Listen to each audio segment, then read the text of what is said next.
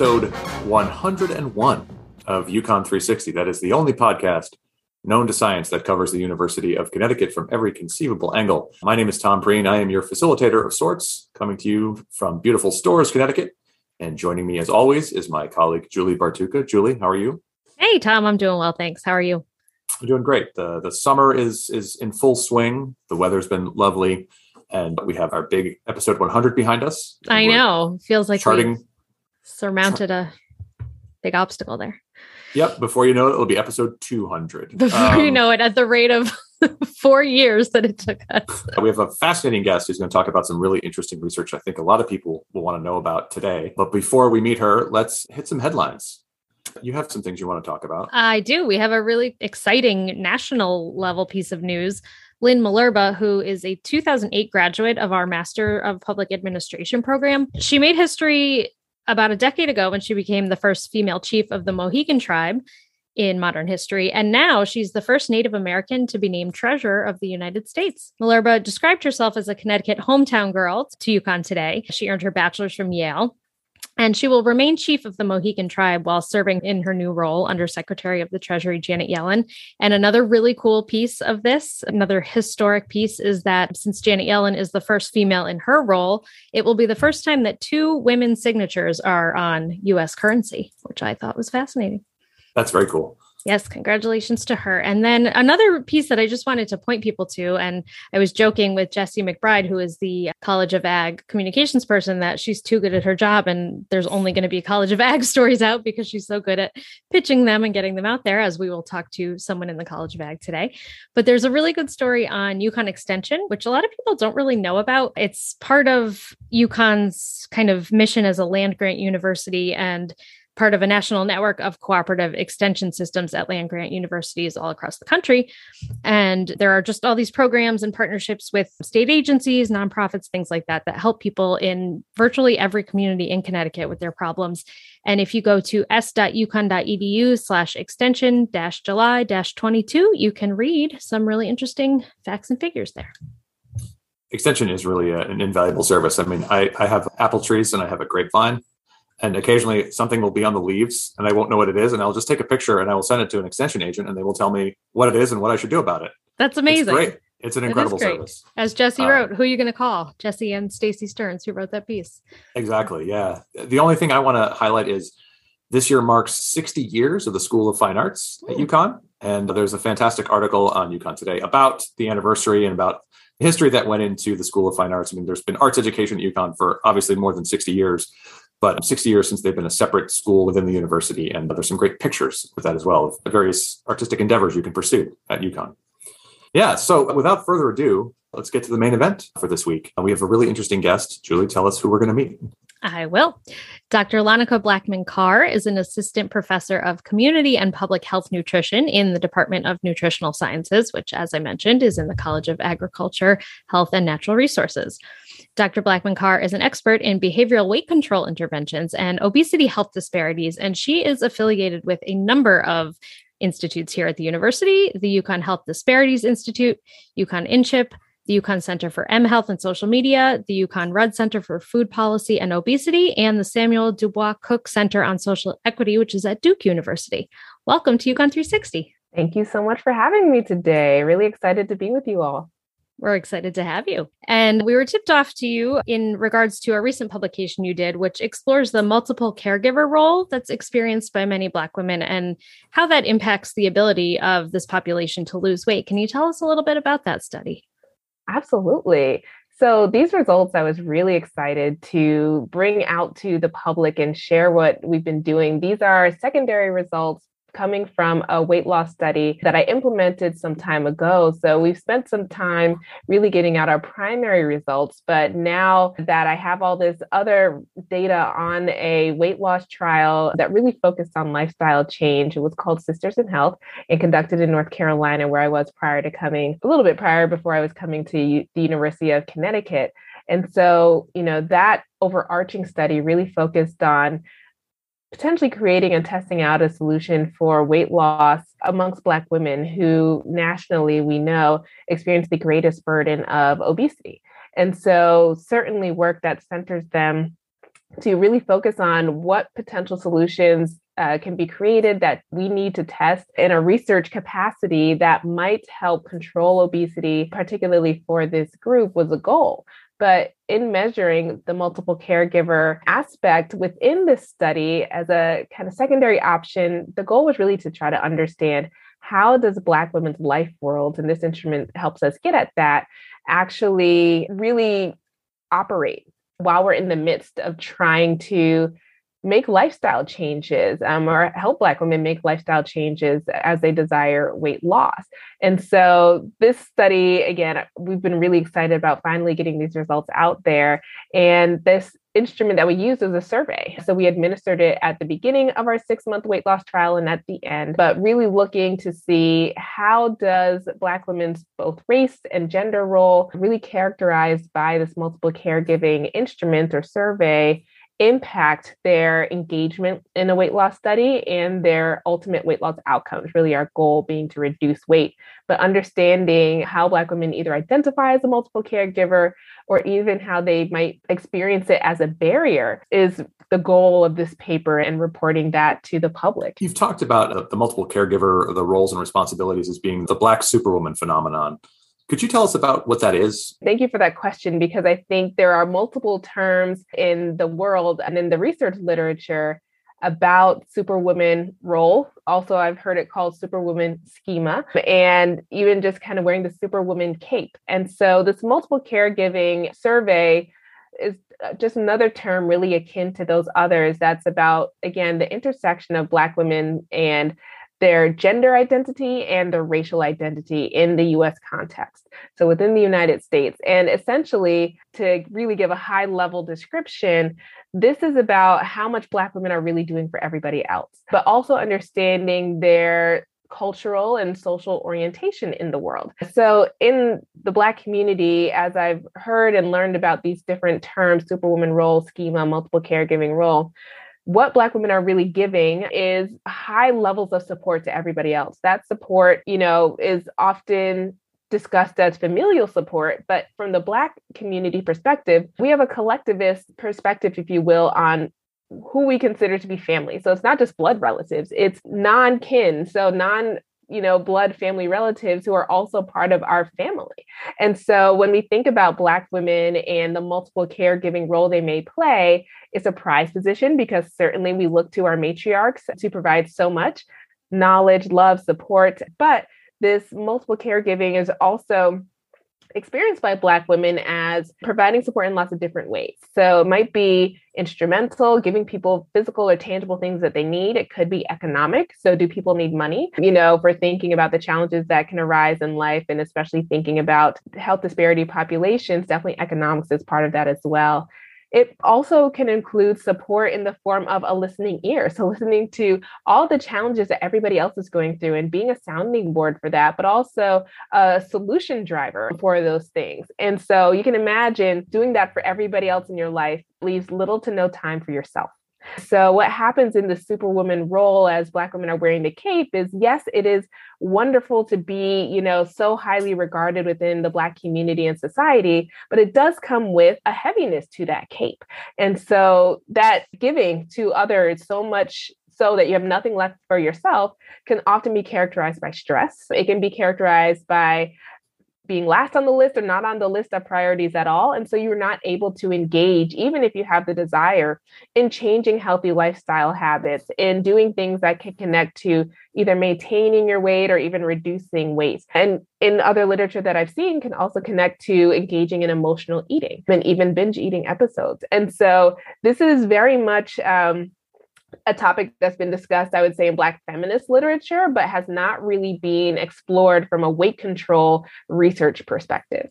That's really exciting that you're starting to really dig into that. I was curious, you mentioned that according to CDC data, Black women have the highest rate of obesity of really any group.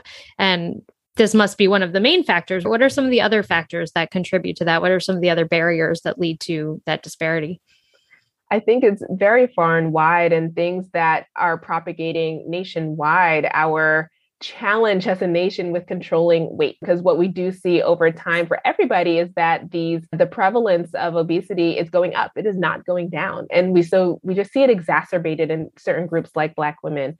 So what i think you know and, and i'm thinking broadly here can really contribute to that are certainly neighborhood level things. So a lot of my work really focuses on the individual level and even interpersonal, so what's going on between people. But a lot certainly is influential on daily decisions of what you can eat and how much you can move at the neighborhood level. So is your neighborhood conducive to being physically active? Are there sidewalks? Are there street lights? Is it safe from a traffic perspective? So, those who study transportation, this definitely could play into their wheelhouse as well. But there are a lot of things that come from the social determinants of health that play a role in this that I believe are very much underexplored or unexplored as it relates to Black women and Black communities. And I'll just say health disparities communities writ large. Sort of piggybacking off on that, I mean, obviously, when it comes to successful interventions for, for losing weight and, and, and staying healthy, there's no one size fits all option because people live in such different communities and they have such different circumstances. Could you talk about some of the interventions that have been successful in changing behavior and, and helping to improve weight loss outcomes?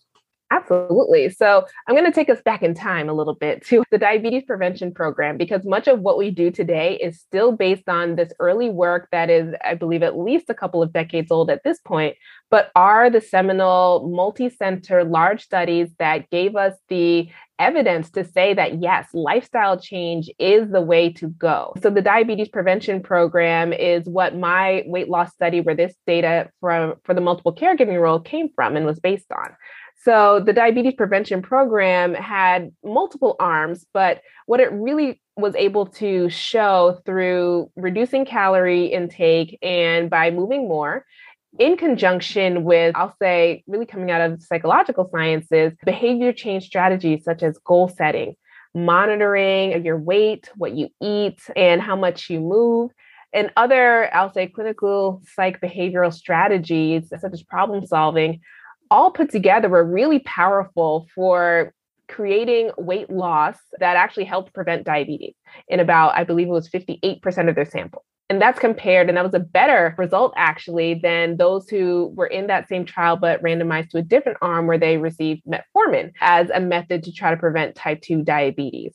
And so weight loss, and part of that trial's outcomes really show that lifestyle works. The challenge, I think, for the field moving ahead, and I think ever since, is really helping humans learn how to modify our behaviors to get such powerful outcomes that really ultimately reduce weight, but have that effect of improving health because that really is what it's about. It's not just weight, it is about health at the end of the day. And so many trials have really informed my work diabetes prevention trial, Premier, Look Ahead. These are all trials where, when you look at what they did in their interventions, it is about changing what we eat and changing how much we move, and doing so within using behavior change strategies that come out of psychology.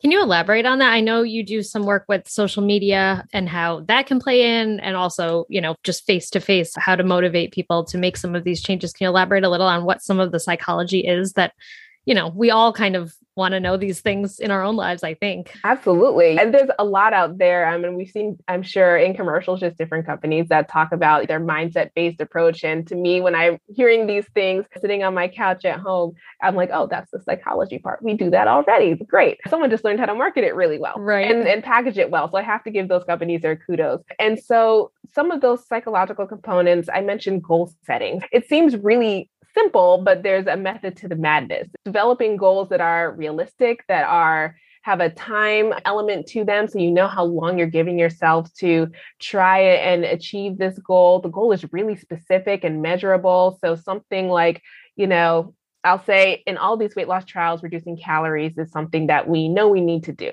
And so typically we're recommending about 500 calorie reduction a day. So setting a goal around how you're going to reduce your calories and what you eat and drink could look like today I will consume one less soda throughout my entire day, meals and snacks included, and I will repeat this goal over the next seven days. And it could be as simple as that. Often we have weekly sessions in these lifestyle programs. We'll ask somebody to reflect on how they did in their goal progress. And that will either indicate, yes, you did really great. Now let's move on to the next goal because you figured that out. So check box, here's your gold star. Perfect. But oftentimes, as is a human experience, we need to try things more than once and refine. So, this is where another strategy, such as problem solving, is going to come into play. And so, you would analyze really okay, what got in the way of achieving this goal this week? Do I need to meal plan better? Do I need to remove sodas, you know, from my pantry at home? Or do I not need to go into the break room at work where often those tasty treats are and there's a vending machine and really easy access? So can I avoid that? Or is there a different strategy I can use to navigate this environmental challenge that impacts me reducing my soda consumption for a day? And that kind of builds over a week. And so those are two really simple techniques that we often use in behavioral weight loss programs that that are helpful to folks making those changes on a short term and then hopefully that being rehearsal for long term change. That's fascinating. Some of your work I found particularly interesting is you looked at religious engagement and how that plays a role. Could you talk about some of that? Because I think that's a really, really fascinating area. Thank you for asking about that my lab, the Reaching Equity in Nutrition, Exercise, and Weight Lab at UConn, really focuses on questions that have to do with primarily Black women and how we're going to meaningfully address weight control in this demographic. But in doing so, I find that where we need to grow as a field in behavioral weight control is actually considering the context of people's lives. What do I mean by that? I mean, what are all the other elements that could impact what you choose to eat and how you choose to move that we often don't think about. Much of our weight loss and weight control trials have been conducted in mostly white, predominantly female samples. And so that just doesn't leave a ton of evidence for what actually works and what may be getting in the way as well of making good behavior change that ultimately leads to weight control. That was a long way to get back to religion. For Black folks, there is some Pew Research data that talked about how religious adult art in the United States some years ago. And what was very clear from that, which I already knew anecdotally, but it's always nice to have data to back it up, is that Black folks are the most highly religious group in the United States very engaged in their religious communities, often attending religious services on a weekly basis, and very much believing in God, more so than other groups. And this was work I was doing with my team at Duke, led by Dr. Keisha Bentley Edwards of the uh, Samuel Du Bois Cook Center on Social Equity. And so on this health team, we looked at religion because knowing this, what we know about the Black community and how important religion and faith is to them, we also know that the church happens to be a site where there can be some foods that are maybe not as congruent with our dietary guidelines for Americans. And so there's always this question of, well, how does our religious life play a role, especially in a population where their engagement with religion is so high? Is this a factor? We really just looked at obesity and, and how that was, I would say, looking between men and women who are Christian, Black Christians, I should say. And so this is really exciting work. And just recalling that we found some interesting things, mostly among men, actually. This was a finding we didn't expect, but I believe that men were the more engaged they were, the higher we saw their rates of obesity. Hmm. But we did not necessarily see that for women. It bred other questions that I think we're continuing to investigate, and that team continues to investigate from a qualitative perspective, which I think when we pair it, I don't think I will, I will say 100% when we pair our qualitative research and really get the words of people describing what we're seeing in number, our quantitative, our survey data, then we really have robust information to say, now we know directions forward in research. So yes, the religion, religious part can't be excluded. That is part of the social and cultural context for Black folks because the Black church or predominantly Black church is not only a religious institution, it's a social institution. It is where a lot of social and civic engagement arises from in the Black community. So it has multiple functions and it's just a place where folks are getting together to accomplish and achieve many things on top of engaging in and practicing their faith. I, think that that's so fascinating because you know we talk about like weight loss apps and stuff. They sort of just assume that everything happens in isolation for an individual, but the social component for eating and exercise, it, it's such an important part. And and starting at the church level, I think is a really, really smart idea because that is, like you said, it's such an institution in the community. Absolutely. I was curious, and I don't know if you've spoken about this before, but just knowing your expertise and knowing how you, like you said, pair the data and the real people and the context of their lives. I was thinking about, you know, I'm someone who grew up with all this diet culture and Weight Watchers and my mom eating SnackWells and now like this body positivity kind of movement. And you said before that it's not weight loss for the sake of weight loss, it's weight loss for the sake of health. And there's a lot of discussion about that too. Like, do you have to be thin to be healthy? Not necessarily. So I was just curious about your view on how we kind of balance the emotional piece and the body positivity piece and the acceptance piece with the health piece.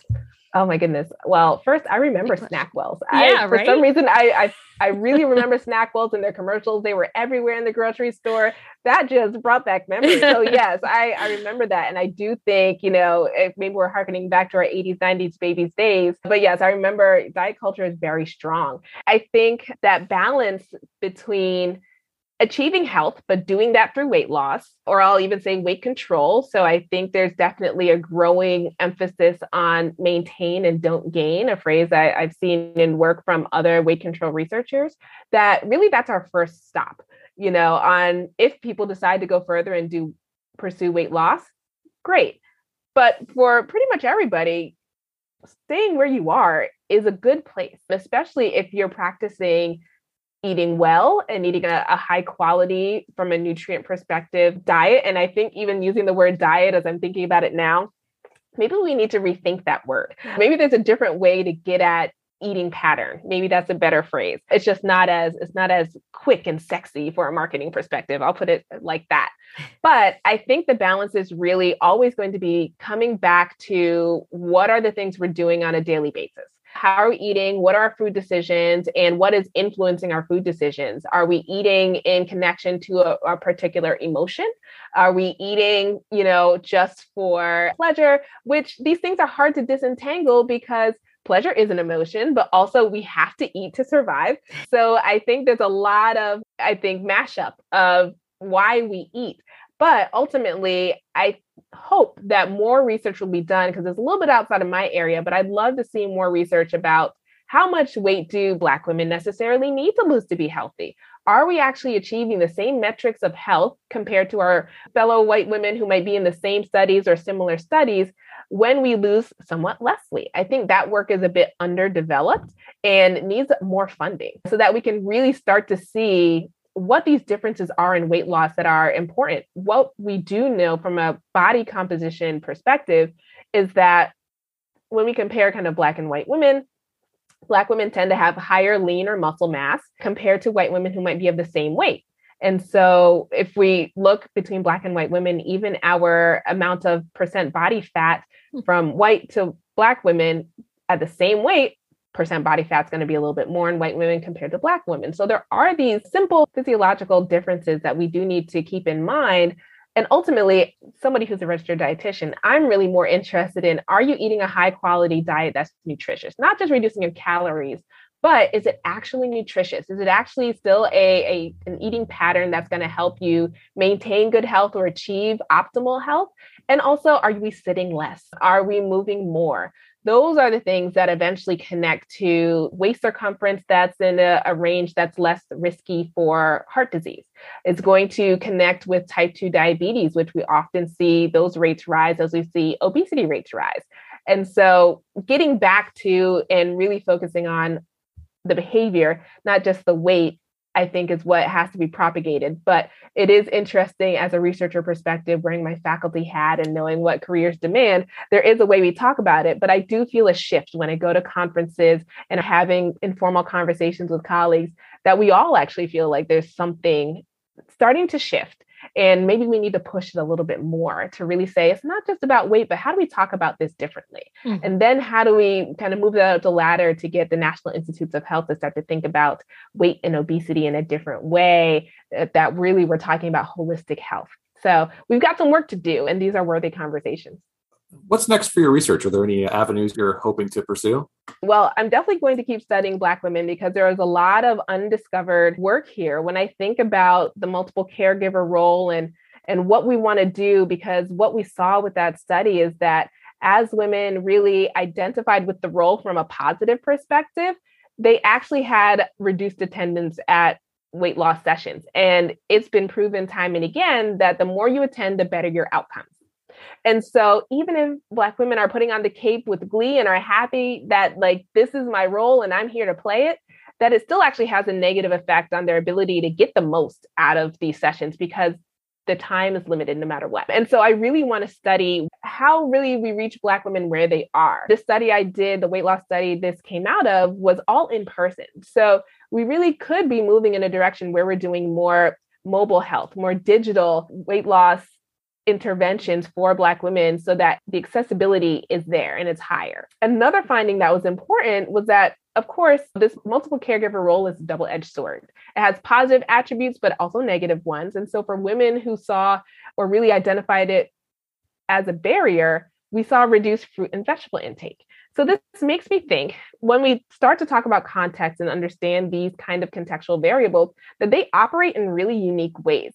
So, what we now need is a more precise method of intervention that can respond to how people experience their context and how they engage with it. So, in this case, where we're seeing less fruit and vegetable intake when women identify it as a barrier, my next work is really about thinking well, how do we design an intervention that does respond and give the women who perceive multiple caregiver role or other contexts as a negative, what more do they need to actually engage in the behavior? What kind of supports do we need to provide to really make it possible to reduce this barrier that they might be achieving? And that could be very different from Black women who identify with the multiple caregiver role at its positive aspects and don't feel or have experienced it as a barrier. So we need more precise study designs to make that happen. I put in a recent grant to KO1 to start to understand and dig into these things a little bit more. And so I'm really excited to think about weight control, but really continue exploring context because there's just not enough information about how our context from a social, cultural, gendered lens actually impacts our weight and ultimately our health outcomes and even the behaviors that we tout of eating well and moving more. So I've got a lot of work to do and I'm excited to do it and see what the Connecticut community really wants and what Black women want and to serve them to the best of my abilities. We can't wait to hear about it. You'll have to come back and update us. Oh my goodness, I'd be happy to anytime. Awesome. Thank you so much, Dr. Blackman Carr. This was fascinating. Thank yes, you thank all you. for having me. This was great. And I look forward to hopefully coming back with some fun results. All right. Uh, so for for uh, Tom's history, uh, epoch, I don't know what it is. Epoch. Really. That doesn't epoch. make any sense. I found uh, an interesting notice, and I, I'm fascinated by this, and I would love to find out what happened to this. Uh, so I, I, only know the beginning of the story, which is very common for Tom. This is history. happening more and more. Yeah, you just no you, you address a mystery and we never solve it. Part of the problem is that like there's no follow up. You see. Um, all right. So uh, January uh, the twenty eighth, nineteen eighty eight. Oh, I was eleven days old. Okay. Uh, I would not be born for 15 years. No. Um, uh, yeah. Mm. No, I was. I was. I was uh, 10. Uh, I just turned 10. In fact, the headline on this article in the UConn Advance is "Urge to Mingle drives group of staffers to form a new club for singles." What? So, two UConn employees have found the answers. Oh, so there's questions like, um, "Are you spending too many nights alone watching TV? Reluctant to go to the movies by yourself?" Two UConn employees have found the answer to such questions is yes, for a surprising number of times for many people who work at UConn. They estimate there are more than 750 campus employees who are unmarried and wishing they could meet each other and socialize. June Porter, who is secretary in the School of Allied Health Professions, which is now part of CLAS, discussed the problem with Paul McKenna, program director for the Center for Faculty Staff Development. And just before the holiday break, it started the Mansfield Area Singles Club, They'd already sponsored a number of outings, a trip to the UConn Providence basketball game, a skating party, an end of the week get together at what is described as a local tavern, and, and, a visit to a member's home. Um, this is not a dating service, said June Porter. We're simply a coordinating body providing opportunities for adults to meet and share social experiences. They also stressed this was not for students. The students could not participate, but they met regularly at the St. Thomas Aquinas Center on North Eagleville Road. McKenna said, Many of us on campus work in isolation. It may be the life a good professor has, but it's not a good condition for meeting people. We know there are single employees on either side of the campus who never get a chance to meet each other. That's why we started the club. So the new singles club is an improvement over awkward encounters between strangers at a local bar, Porter says. the group acts as a common denominator, something to attach yourself to through planned activities. Now, I know that nowadays everyone meets online, that online dating is the way to do it, that you don't have to go to a local tavern anymore Right. and have awkward encounters. But uh, I think this is a good idea. I, I want to know what happened to the UConn Singles Club. I know. I'm I find it hilarious that this was in the UConn advance, like this warranted coverage Yes, in the this UConn warranted advance. coverage. But- Well, 1988, you know, who knows? Uh, not a whole lot happening back then, I guess. I guess. Um, but uh, yeah, I don't know. I feel like we now have uh, far more employees than we did in 1988. We're a We do. And I mean, a social club in general, like that's a nice thing to have. It is. It's It just. I kind of stu- a funny. It's not a dating service. it is not a dating service. I wonder if they They had to say that for legal reasons. right because then they're like, well, it's a it's a good alternative to meeting people in a bar. It's obviously a dating service. Um, but I, I would love to know if there were like some lifelong matches formed Right? in the UConn That is the real oh, that is the real question. yeah If you or someone you know met in that what was it called? the Mansfield Area Singles Club. See, and that's like was it only people who lived in the Mansfield area? Were there a lot that- fewer people commuting from farther away? Yeah, that's the thing. Like, uh, I, feel like that's branding wise. You'd want to get the name UConn in there, so Mm. Right, know you that, like, think. but maybe I mean- they again, maybe they weren't allowed to. it could be. But I mean, we have people who commute to our office from like Norwalk and Harwinton. I so, like, know. Mansfield area would would not be uh, enticing for those folks. That's great. I love it. Yeah, A night at a member's home. I can't believe they put that in there. A house party. There was a house party. This is like if if the youngins in our office just decided to, you know, hang out. Let's let's create a club and write about it. Let's yeah, we'll put it on UConn today.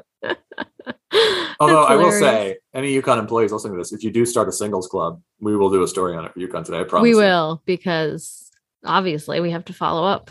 We need to Um, know though. I we've had those in the magazine. There was um an influx of stories of couples who met as students at UConn. So let's tell me your staff stories. Come on, I know there's married staff members out there. And I actually know of people who met their spouse while working at UConn Yeah, uh, or their significant other. So, like, I, I know those those stories are out there. for sure. But I really want to know if they met in this Yes. organization. Like we need to know if this succeeded Yes. and how long it lasted too. It's one of those things where I, I don't think of 1988 as being particularly long ago, but now that I think about it, it's more than 30 years. 34 years, Tom. Wow. For uh, for Zoomers like me, that's a that's Oh. a lifetime ago. Well- anyway, so that's that's my that's my uh, Wait, Tom's week. wait till your Tom's- phone stops ringing. Oh, I yeah. want the ringing phone in the podcast. You sure? it'll, it'll give it'll give people some sense of the hectic nature of my work. Yes, you're you're a regular old uh, news hound over there. Well, all right. So if you uh, if you met your significant other through UConn Singles Club, let us know, and you can find us online at UConn Podcast, or you can find me at TJ Breen. I'm always looking for tips on history. and thanks to a friend of the pod, Stephen Winchell, for sending a neat 1940s UConn banner that's uh, currently up on eBay that I will not be bidding for because it is they're looking for seven hundred and fifty dollars for it, but it's a very cool banner. And uh, you can find Julie at Julie Bartucca. Is there anything else you want people to know, Julie? Now I want them to know that you still haven't posted on main underscore old anything know, at all. I Not even what I I've been asking you to post, just anything since know. March. I know I'm I'm, I'm a disgrace. You are. I, I did file a public records request with uh, No, you the did FCC. not. I did. I, I I I filed a public records request asking for any complaints about WHUS. Oh, so we'll that's see what great. they say. This will be fun. Um, That's See a future history corner. I'm excited. yeah, You're making some on- poor sap who works at the FCC putting on, putting on my reporter hat once again. do this research for you. Oh my god, that's great. I love it. Okay, thanks for listening, everyone, and um, we'll be back before you know it.